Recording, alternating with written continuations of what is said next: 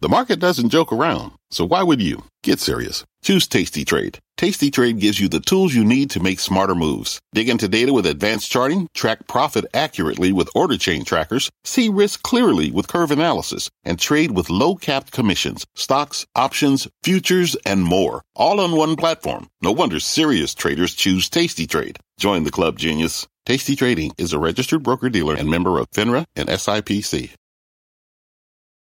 I'm Brian Sullivan, and you're listening to CNBC's Worldwide Exchange. Our show airs live weekdays at 5 a.m. Eastern. Listen in. It is 5 a.m. at CNBC, and here's your top five at five. Stocks set to close what's been a tough first half of the year. S&P 500 looking for at its biggest loss for the first six months in more than 50 years. Future is pointing to more pain on the way. A different story for oil. WTI on pace for its longest quarterly win streak. This as OPEC members gather to discuss output amid record energy costs. Deal vote delay. Spirit once again punting its shareholder meeting on Frontier's takeover offer, the latest on the battle over the discount airline. Shares of RH sliding as the high end furniture chain becomes the latest company to offer warnings about the road ahead and security concerns in America's heartland. The farmland being bought by a company with ties to China, just minutes from one key U.S. military base. It is Thursday, June 30th, and you are watching Worldwide Exchange on CNBC.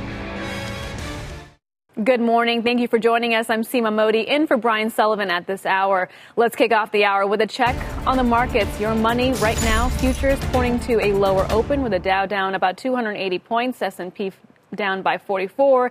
NASDAQ implied open down 163 points. Stocks looking to close out what has been an incredibly tough first half of the year. Not counting today's action, the Dow is down more than 14.5% so far this year. Much worse than the S&P, much worse on the S&P, down just under 20%. Its worst first half start since 1970. And the Nasdaq being hit the hardest, down more than 28%. The tech-heavy index on pace for its worst quarter since Q4 of 2008. Let's take a look at the bond market. That's what's been driving this market action. The 10 year yield holding, working to hold above 3%, the threshold right now. Uh, let's see, 3.06%. Investors also watching several key economic reports today, and that could, of course, move the bond market. Oil, let's take a look there. Crude holding steady ahead of today's big OPEC plus meeting. WTI crude at $109 a barrel, trading flat. ICE Brent crude at 116. In crypto land, Bitcoin rather volatile over the last couple days. It is trading down by 4%. Ether also down by 5%. Take a look at this. Bitcoin and Ether both on pace for their worst month since 2018. Let's go worldwide right now. Rosanna Lockwood is in our London newsroom with a look at the early trade in Europe. Hi, Rosanna. Good morning, Seema. Good to see you. And yet, unfortunately, a very similar picture here in Europe in terms of being heavily in the red this morning. The market's almost seeming to give up as we head towards the end of the quarter, end of the half.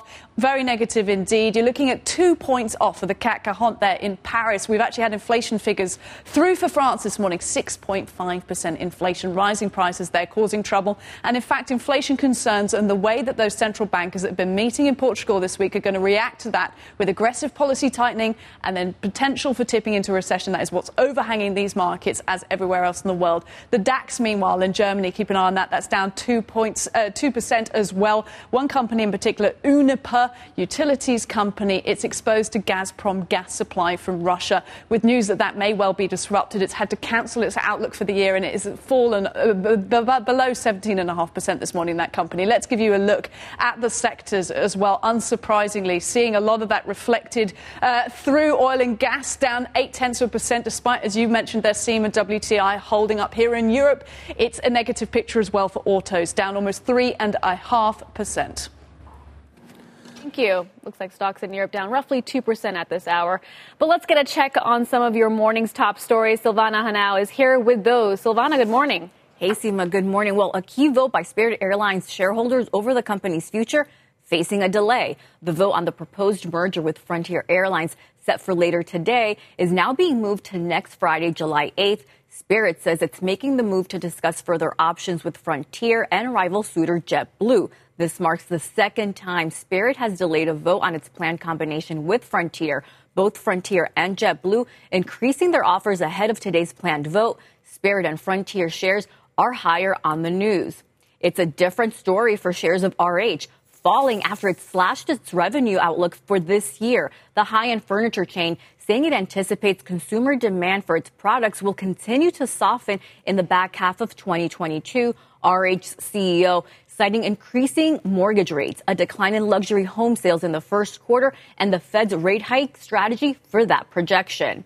And Grayscale is suing the SEC over the agency's rejection of its application to convert its Bitcoin trust into a spot Bitcoin ETF. The SEC citing a failure by the investment manager to answer questions about concerns around market manipulation and investor protections in its decision to reject the application. Grayscale filed to make its Bitcoin trust an ETF back in October, but Seema, the ruling had already faced previous delays. Wow, big story there. Savannah, thank you. You got it. Markets preparing to close out its worst first half of the year since 1970. Not factoring in today's move, the S&P 500 currently down just under 20%, hovering around 3800, and according to the latest Delivering Alpha quarterly stock report, it's a mixed picture on where the index heads from here.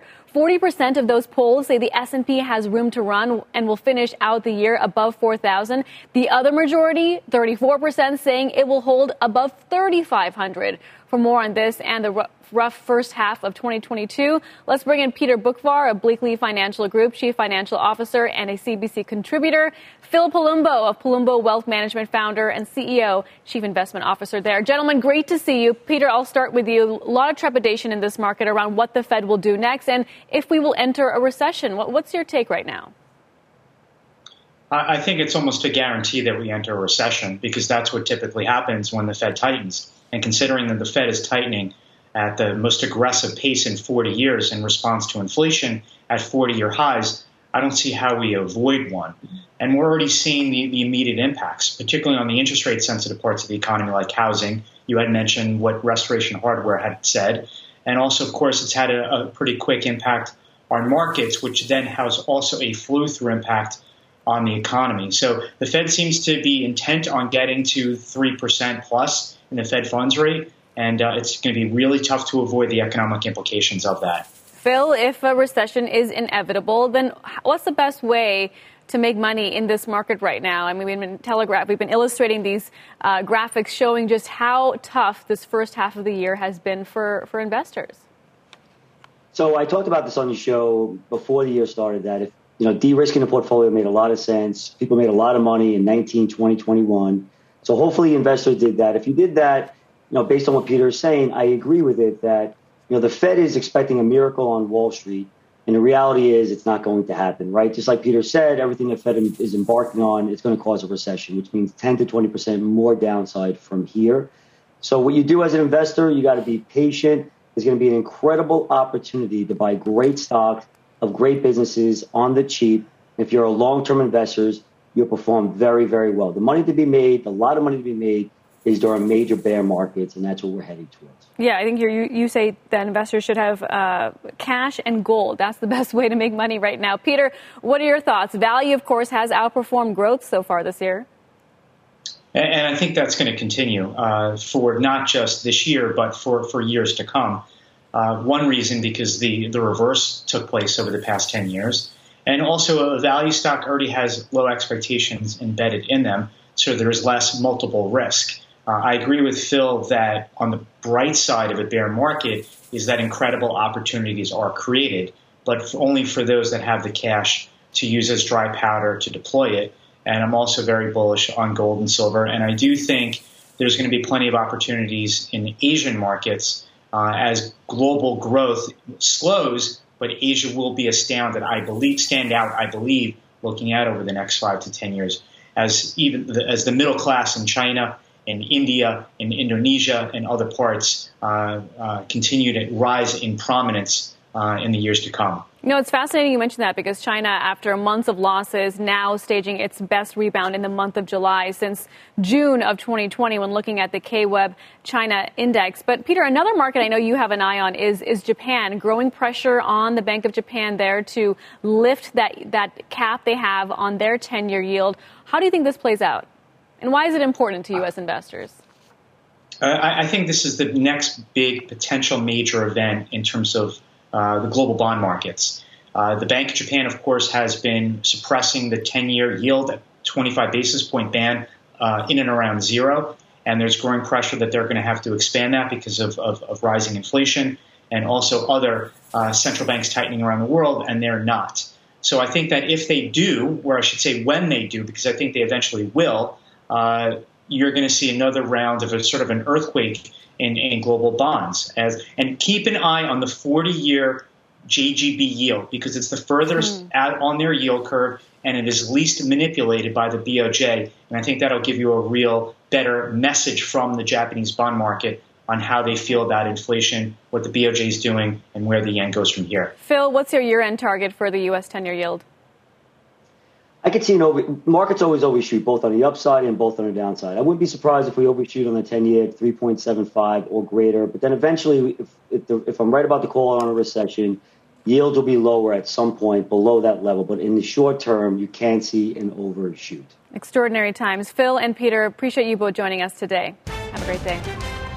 All right, when we come back, much more on the tough first half of 2022, including semis getting smacked. The big name in that sector suffering steep losses. Plus, more on oil as OPEC prepares to talk output amid record energy prices. Could the bloc take action to ease the pain? And later, President Biden set to wrap his trip to Europe, pledging to boost America's presence in the region to counter Russia. Our Kayla Tausche is live in Madrid with the latest from the NATO summit. A very busy hour still ahead when Worldwide Exchange returns.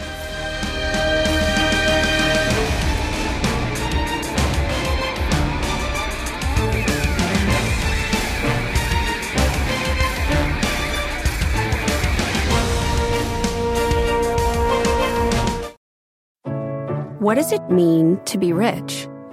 Is it having more stories to share or time to give? Is it being able to keep your loved ones close or travel somewhere far away? At Edward Jones, we believe the key to being rich is knowing what counts. Your dedicated financial advisor will take a comprehensive approach to your financial strategy to help support what truly matters to you. EdwardJones.com slash find your rich. Edward Jones, member SIPC. Canva presents stories to keep you up at night. It was an ordinary workday until. The Singapore presentation is at 3 a.m. The office was shocked. But that's when we sleep. Maya made it less scary with Canva. I'll just record my presentation so Singapore can watch it anytime. Record and present anytime with Canva presentations at canva.com. Designed for work. Welcome back. A check on futures on the final trading day of June and the quarter and the first half of 2022. Right now, Dow futures indicating a lower open by 1.1%. Nasdaq down nearly 2%. Nasdaq actually looking for losses of, let's see, yep, about 1.8% at this hour. As we close out June trading, let's take a look at the VanEck Semiconductor ETF, the SMH, on pace for its worst month and quarter since the financial crisis. And Nvidia is the biggest laggard, down more than 40% in the past three months. Those uh, supply chain shortages continue to trouble this specific industry. Still on deck at this show, Democrats apparently nearing a deal to help advance President Biden's economic agenda, potentially getting one party holdout on board with the plan. Details on the key issues being addressed. Worldwide Exchange back in a two. Hi, I'm Ben. I suffer from a condition called writer's block. It strikes when I'm at work. That's why I choose Canva Magic Write. It works fast generating texts in seconds thanks to AI. Common side effects include increased productivity, compliments from coworkers, feelings of satisfaction. Now I can say bye bye to writer's block. Ask your boss if Canva Magic Write is right for you at canva.com, designed for work. Canva. This podcast is supported by FedEx. Dear small and medium businesses, no one wants happy customers more than you do. That's why FedEx offers you picture proof of delivery, packageless and paperless returns, as well as weekend home delivery to 98% of the U.S. on Saturday and 50% on Sunday. See the FedEx service guide for delivery information. FedEx Ground service is also faster to more locations than UPS Ground. See what FedEx can do for your business. Absolutely, positively FedEx. Welcome back. Ahead of the final trading day of the second quarter, crypto in a very rough spot with Bitcoin about to close out its worst quarter since 2011, hovering below $20,000. Worse for Ether on pace for its worst quarter on record going back to its inception as a cryptocurrency, uh, which was back in 2015. Let's also check out the performance of oil prices as we close out the second quarter today. Brent crude is up more than 7% in the past three months. WTI is set for its ninth straight quarterly gain, which would be the longest winning streak record on going back to its inception in 1983.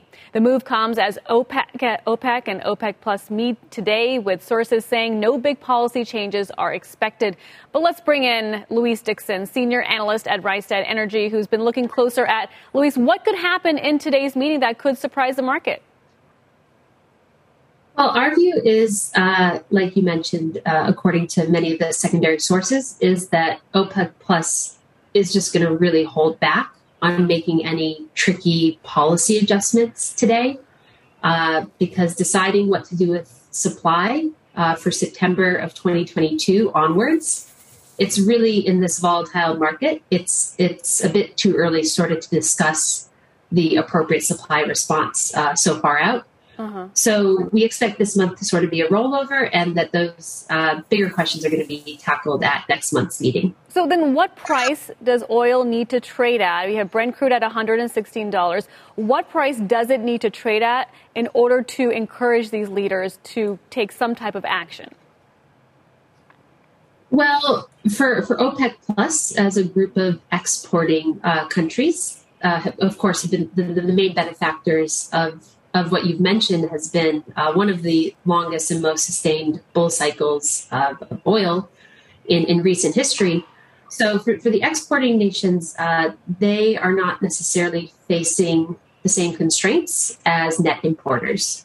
So, the net importers, uh, the US, everywhere from the US to Europe to Latin America is really is really battling with inflation to compete against the stronger dollar, to buy enough fuel to keep their economies running. Uh, you have to understand that most of the OPEC countries are not facing the same uh, immediate concern in their in their local uh, government discussions. Right, but President Biden now just days away from his upcoming trip to Saudi Arabia, where he will ask uh, for the Saudis to help the U.S. with uh, transporting oil, getting more oil to the United States. How do you think that meeting will go, and how could that uh, impact where oil trades? Well, this has been an initiative from the presidential administration for about a year now, and OPEC has not really been able to increase production. Um, that's not necessarily a function of you know not wanting to help out the U.S., but it's also they are facing a lot of uh, structural declines, whether that's out of West Africa. Of course, there's the big Russia supply hit, and then not to mention the sort of unplanned uh, geopolitically fueled outages in Libya and Ecuador.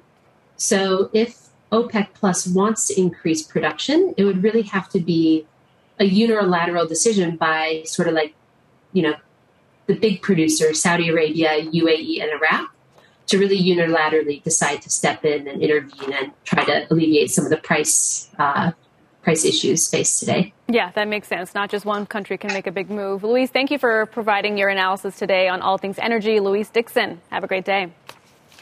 Let's get a check on this morning's other headlines. NBC's Frances Rivera in New York with the latest. Good morning, Frances. Hi, Seema. Good morning. The January 6th investigation has issued a subpoena for former White House counsel Pat Cipollone to testify on the record.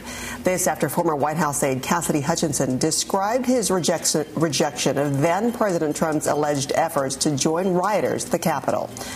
After nearly 30 years on the bench, Supreme Court Justice Stephen Breyer will officially retire today. He was nominated by President Bill Clinton in 1994 and confirmed by the Senate in an 87 to 9 vote. The 83 year old told President Biden in January that he would leave at the end of the term.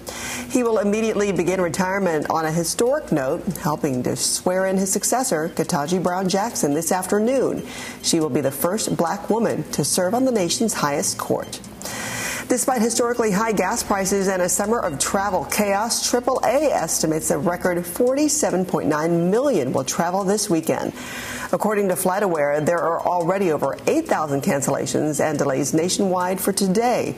Delta Airlines warned to prepare for a weekend with what they're calling operational challenges. Taco Bell is testing out two new menu items called the Big Cheez-It Tostada and Big Cheez-It Crunch Wrap Supreme.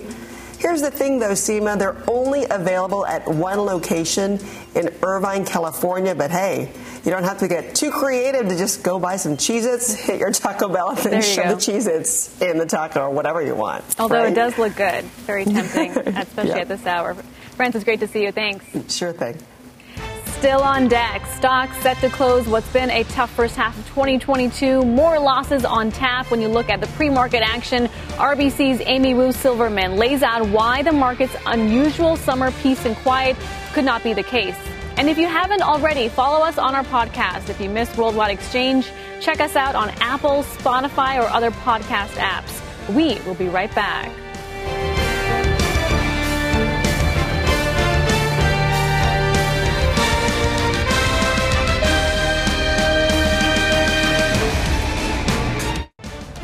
Stocks set to keep up the theme of 2022 on this final trading day of the first half. Futures pointing to solid losses at the open. The bitter battle over Spirit Airlines taking a new twist as the discount carrier delays a vote on one suitor's offer. Former airline executive David Banmiller lays out the next steps in this saga. President Biden set to wrap up his meetings with fellow NATO leaders as the group looks to solidify itself against Russia's increasing aggressions. Kayla Tausche is on the ground in Madrid with the latest moves by world leaders. It is Thursday, June 30th. You're watching Worldwide Exchange on CNBC. Welcome back. I'm Seema Modi in for Brian Sullivan. It's right around 5:30 a.m. here on the East Coast, and here's how markets and your money are looking right now. According to futures, it could be a lower open with the Dow uh, now down 370 points. So far, it has not been a great year for the bulls. Not counting today's action, the Dow is down more than 14.5% so far in 2022. Much worse on the S&P 500, down just under 20%, its worst first half start since 1970. And the Nasdaq being hit the hardest, down more than 28%. The tech-heavy index on pace for its worst quarter since the fourth quarter in 2008. That was during the financial crisis. Taking a look at the bond market, which has been this overarching theme of rising yields, the 10 year yield working to hold above 3%, right now at 3.05%. In the oil market, that has been a good trade for the bulls. Crude holding steady ahead of today's big OPEC plus meeting. WTI at $109 a barrel, up fractionally at this hour. According to the latest Delivering Alpha quarterly stock report, get this oil is slated to finish above $100 by the end of the year. 37% of those asked giving that projection, a similar amount saying oil will actually finish above 130. 13% of those polled saying oil will uh, either finish under 80 dollars. So a wide range of opinions there. All right, to some of the morning's top stories, Silvana Henao is here with those. Silvana. Hey, Seema. Well, Senate Democrats say they're seeing, quote, major progress on a plan to advance some of President Biden's economic agenda. Sources telling NBC News lawmakers are closer to, de- to a deal to lower prescription drug costs as part of a larger party line package with a finalized agreement in the coming days. The sources add, while Senate Majority Leader Chuck Schumer and Senator Joe Manchin appear to have made progress on this legislation, there's still no final deal on a broader bill tackling the reconciliation package dealing with energy and climate policy provisions and tax changes to raise revenue. Pfizer and BioNTech announcing they've signed a $3.2 billion deal with the U.S. government for more than 100 million doses of the pair's COVID vaccine. The deal will include a reworked shot targeting the Omicron variant. The vaccines are expected to be delivered as early as the late summer. Some of the shots set for adults in the contract will be in single dose vials, which are more expensive to manufacture but reduce waste of unused shots and a wave of mega deals have boosted global mergers and acquisitions to $2 trillion in the first half of this year. According to data from Refinitiv, 25 deals, each worth over $10 billion, have been announced so far in 2022. That's up 12% from a year ago. Refinitiv adds overall volume deal is down by a fifth. It adds there are worries that some of the biggest deals, like Elon Musk's takeover of Twitter, that have boosted that figure may fall through or take longer than expected to close, Seema. And that's had an effect on the stock price. Twitter down 13% this year. Yep. Silvana, thanks. You got it. To your morning's big money movers and that vote by Spirit Airlines shareholders over a potential merger with Frontier facing yet another delay. Spirit moving that vote, which was set for later today, to next week, saying it will discuss further options with Frontier and rival JetBlue. Both Frontier and JetBlue upping their offers ahead of today's scheduled vote in the increasingly heated battle for the discount airline. Let's talk about it with David Banmiller, Falcon Group president and former CEO at Aloha, Pan Am, and Sun Country Airlines. David, great to see you. I mean, you are Morning. an expert in the airlines industry. Do you think the Spirit Frontier merger moves ahead? Well, something's going to move ahead. This is like a kabush, kabuki dance you know, or you have the music and somebody's left with the last chair. I don't know what is actually going on today. But now, Frontier was very aggressive in going after Spirit. And as you may know, Bill Franke, who's the chairman of Frontier, used to own Spirit. So he's he's got his legs in both of these deals. JetBlue is desperate to make this happen. They've already made five bids. It's, it's every day it seems to change. They up their offer. And what I would suggest, one part of the offer is how much per share and what percent of the company. What's on the table now is Frontier will have 51% and run the airline under Bill Franke. But there's a lot of moving parts that, frankly, we don't know about. It's only the insiders that know that. And I think, in addition to share price, what smart people are going to look at is if they get cash, that's one thing. If they get shares, what is the pro forma for the combined companies, whichever they are, long term to create greater shareholder value. I don't hear people talking about that much, but it's very important. You're calling JetBlue desperate. If that's the case, and they don't win this bid for for Spirit, what, I mean, what what's another airline they could go after? What are your thoughts on their next move? Well, Alaska grabbed Virgin uh, when JetBlue was bidding for Virgin Atlantic or U.S. Uh, so that's off the table. Sun Country's kind of small; it's only 50 airplanes. So I think the real issue here is organic growth versus fast growth and facilities, planes, and pilots. Example: if you grow organically, it takes longer, might be more expensive. Resources like gates would be an issue. When you merge, like Frontier with Spirit, you get increased capacity, increased pilots, increased gates, and lower overall cost because you're not going to have the same overhead for either company. I think JetBlue doesn't want this combination of Spirit and Frontier because it's going to be a very hard competitor in a very low cost airline mm-hmm. environment. David, if we see more M&A in the airlines industry, what does it mean for customers? Will all the concerns, will some of their concerns be alleviated? What they're seeing right now at the airport, flight cancellations, delays, does that go away? That's not going away anytime soon, I'm afraid. July 4th is not going to look good. You still have pilot issues, staffing issues. The airline industry has overscheduled to its capacity with human resources, and that's going to be around for a couple of months. The issue, I think, with, with this combination everybody talks, particularly the, the government, the Biden administration, is going to talk about what's good for the consumer. Well, look, these two carriers are very low priced carriers with low cost. That's not going to change. If anything, it would be more aggressive. So, from a pricing point of view, I see the consumer benefiting from the combination of Spirit and Frontier. And if you were to ask me on the sidelines, what should probably unfold, I think that's what's going to unfold. Uh, either one's going to be reviewed by the DOJ. Uh, I don't know when JetBlue gives up, unless they just keep writing checks and break up fees because they've increased both. So I don't know what's in their head. I'm assuming these carriers have done long-term pro formas mm-hmm. and know what kind of like going to an auction, right? Right. You got your limit as to what you think the other guy is going to bid and what you can afford. And I've been in one of those in an airline deal, and the other guy runs out of money.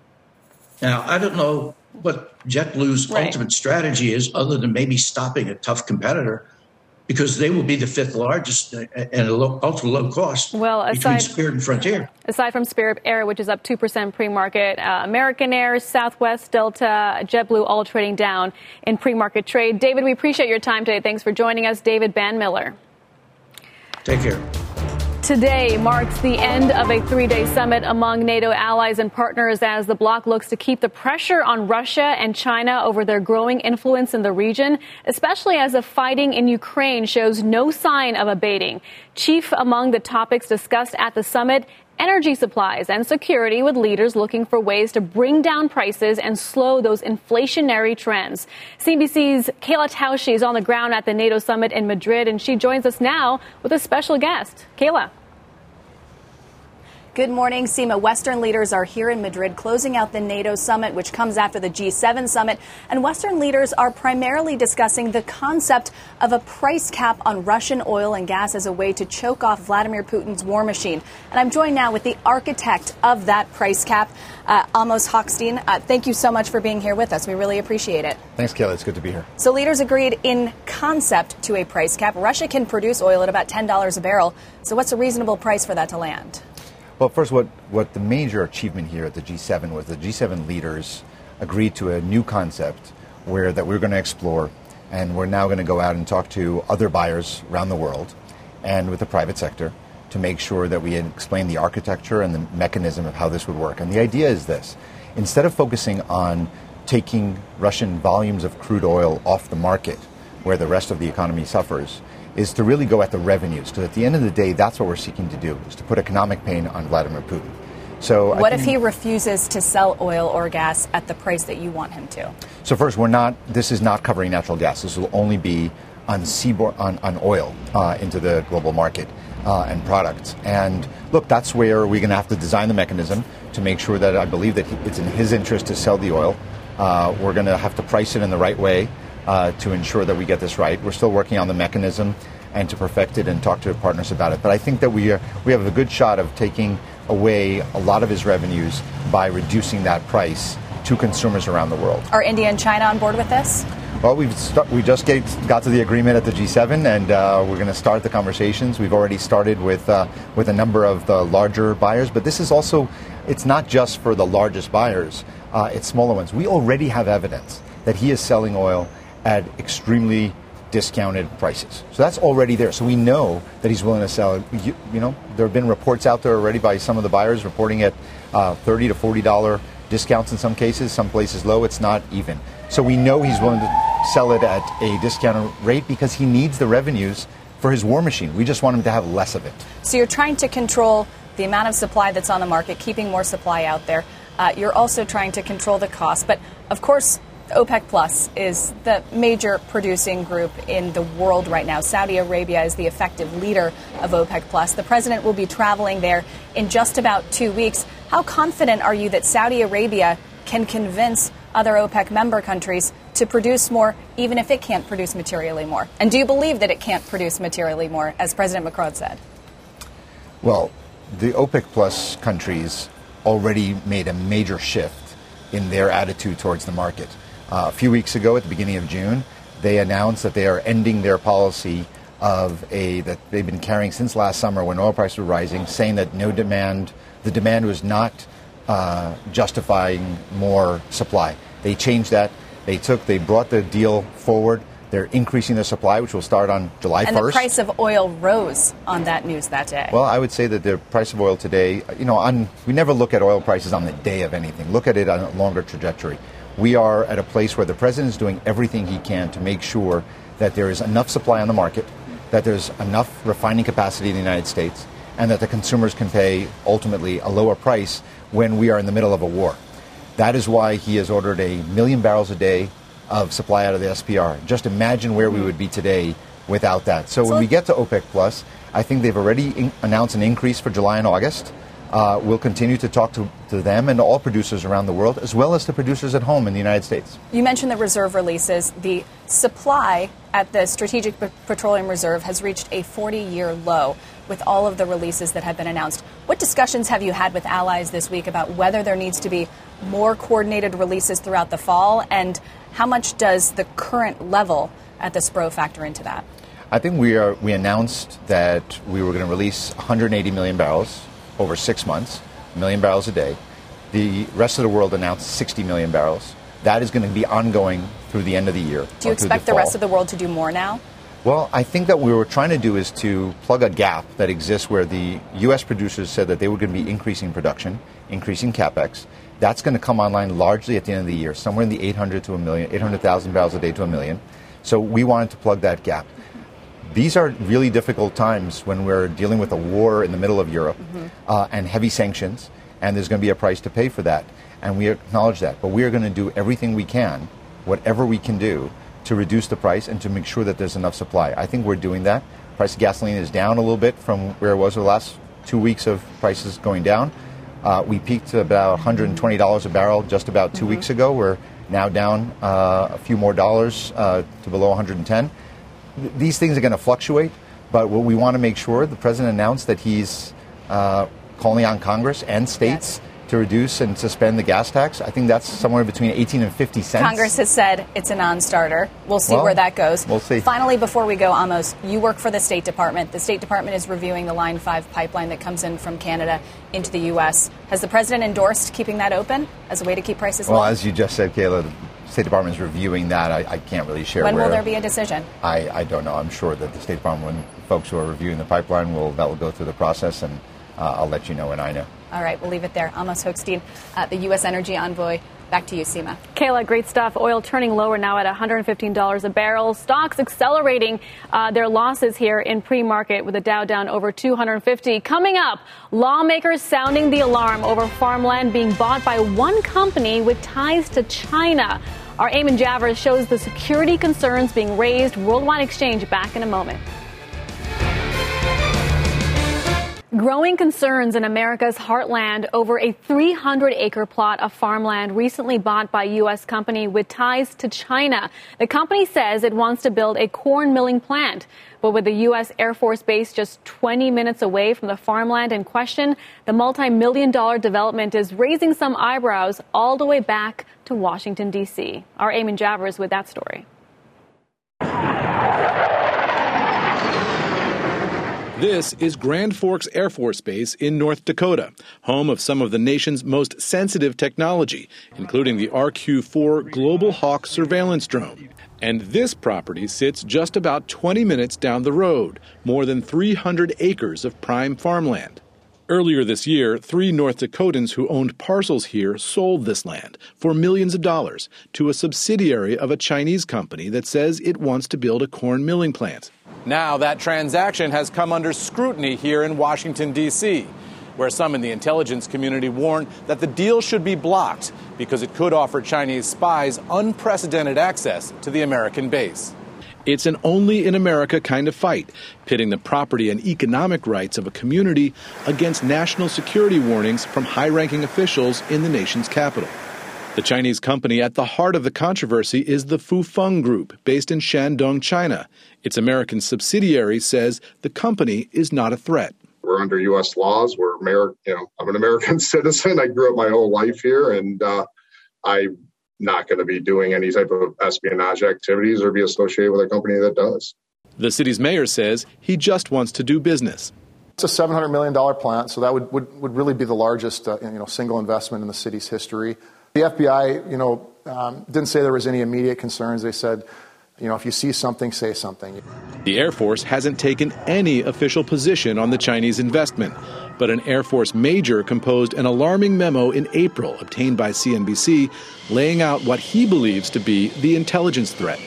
He wrote, Some of the most sensitive elements of Grand Forks exist with the digital uplinks and downlinks inherent with unmanned air systems and their interaction with space based assets. The Air Force says Major Jeremy Fox was only speaking for himself, but he's not the only one with security concerns. In a report released May 26th, the U.S. China Economic and Security Review Commission wrote the location of the land close to the base is particularly convenient for monitoring air traffic flows in and out of the base, among other security related concerns. That's why Senator Kevin Cramer says he opposes the project in his own state, despite the economic benefits it might bring. I think we grossly under uh, appreciate how effective they are at, at, collecting information, collecting data, using it in nefarious ways. And uh, so, yeah, I just as soon not have the Chinese Communist Party uh, doing business in my backyard. Both the chairman and ranking member of the Senate Intelligence Committee told CNBC they also have concerns about the Chinese development. Now, the city won't build out infrastructure until next spring on this project, and the mayor tells me he's moving ahead with the project in good faith. But he also says he's still waiting to hear if the federal government has any official objection to the project. Seema? Wow, Eamon, this is just such a fascinating story to think the Chinese could potentially use the acquisition of farmland here in the U.S. as a way to spy on us. Uh, you know, what are the people who sold the land saying about this? You know, I talked to one of the three North Dakotans who sold land, and what he told me was, you know, he thinks that this is all overblown. He doesn't think these intelligence concerns really amount to just about anything. Uh, and he said, look, ultimately, you know, this is a global economy. We all have these cell phones in our pocket that were probably made in China. And he asked the question, you know, where do we draw the line? He sold his land for about $2.6 million. A number of other uh, people in North Dakota have sold land there. And this has really rocked this community of Grand Forks. There's been uh, some real anguish in the community. The man who sold the land told me he's been threatened uh, by his neighbors. People have put signs in his yard. This is a very unpopular decision up in North Dakota. But of course, some of the defenders of the project say, hey, look, we just want to do business, and it's a global economy. Yeah, fair point. Eamon, we'll look for your reporting on this. Thanks. Eamon Javers. On deck, a tough finish to the rocky first half of 2022 taking shape. RBC Capital's Amy Wu Silverman laying out the bullish sentiment she's seeing for the second half of the year. And if you are not signed up for CNBC Pro, now is the time with our July 4th weekend promotion. Join today for a special price. Head over to cnbc.com slash pro July and the number four, or just scan the QR code on the screen. You can see right there. We'll be right back.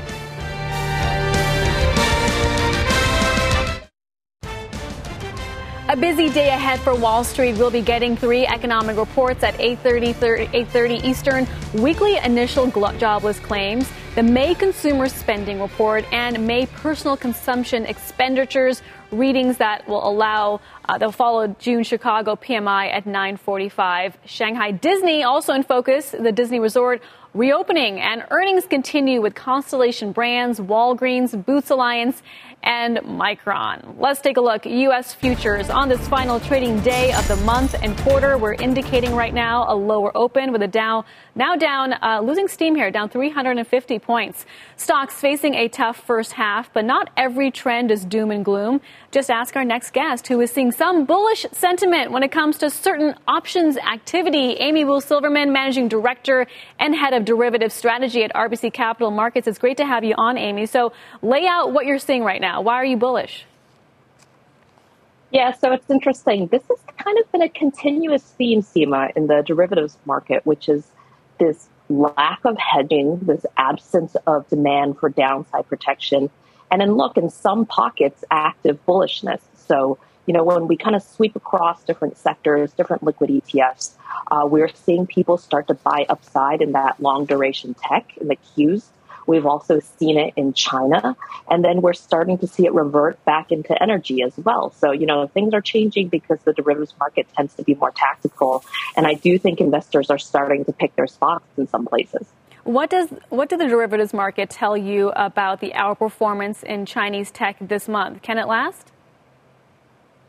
You know, it's interesting because we are starting to see some of those positions monetized. But I think what happened is when you look at the COVID lockdowns, when you looked at, you know, just the issues with the supply chain, sentiment had gotten so bearish that tactically, you know, it did make sense. If you look at where there actually could be stimulus and growth uh, in the world if a, if a lockdown did end and things did recover, you know, you were just talking about the Shanghai Disneyland reopening. Mm-hmm. You know, where do you really see those drivers? And so that's why I think you saw FXI, ASHR, KWEB. These are all China related ETFs. Even BABA on the single stock side, they're seeing a lot of calls and call spreads uh, activity being bought in the options market. You know, Morgan Stanley came out with a pretty bearish note on Carnival, a name that I follow really closely, raising concerns broadly about the American consumer entering this potential recession, what it could mean, uh, you know, for spending going over, going, um, you know, in the, in the next couple months. How would you be trading consumer-facing stocks right now, Amy? You know, one thing uh, we've been talking about a lot is really the next big, meaningful catalyst, not just for derivatives overall, is going to be earnings and when they kick off in earnest. And there's been this interesting dichotomy, Seema, because, you know, you haven't seen that much hedging. There's been this lack of demand we've been talking about on the index and ETF side, but you are starting to see that pick up on the individual stock side. I only think that gets bigger and bigger as we sweep into earnings season. And there have been two interesting characteristics the last two earnings seasons, which is the move that options were implying heading into earnings season were way smaller than what actually happened. So, so stocks have been really blowing through the moves that were implied. I think that probably happens in a sector like XLY, consumer discretionary, uh, because you know we need to know about the state of the consumer, and if it disappoints the downside, you may get another Walmart Target situation. Uh, sticking with the consumer, Netflix is the worst performing stock right now in the S&P 500, Amy, for the year. It's down 70%. Could, over time, this stock be considered a value play? Yeah, it's a great question. And I think, frankly, the Russell 1000 already considers it a value play. I just got moved into that index, right. which, if you know, if you just kind of step back and think about it, is amazing because this is one of our, you know, big Fangman names that we always watched. And now it is it's a value stock along with Facebook. And so, you know, what I think happens is for investors who have to reweight and rejigger because they are value players, you'll probably see inflows into that name. And I do think, you know, for appropriate portfolios, it would be interesting to sell puts to commit to owning downside. I'm sorry, to, to owning uh, the position at lower levels if, if, you know, you believe those valuations to be attractive. No, that's fair. What's your year-end target for the S&P, Amy? That that is the purview of my colleague uh, Lori Calvasina, not myself. And I have to tell you that she has a way harder job than I do. So I'll leave that to her. Okay. Lastly, energy. Would you be a buyer or seller here?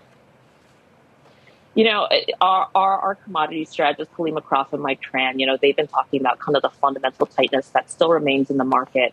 And again, we're seeing that inflection point happen in derivatives. So I would still say there's probably likely still upside to energy, even given what's recently happened. And you, again, you're seeing that happen in the derivatives market with calls and call spreads starting to be purchased again. Yeah, energy's been a winning trade for the Bulls, best performing sector so far this year. Amy, thanks for joining us today, Amy Silverman.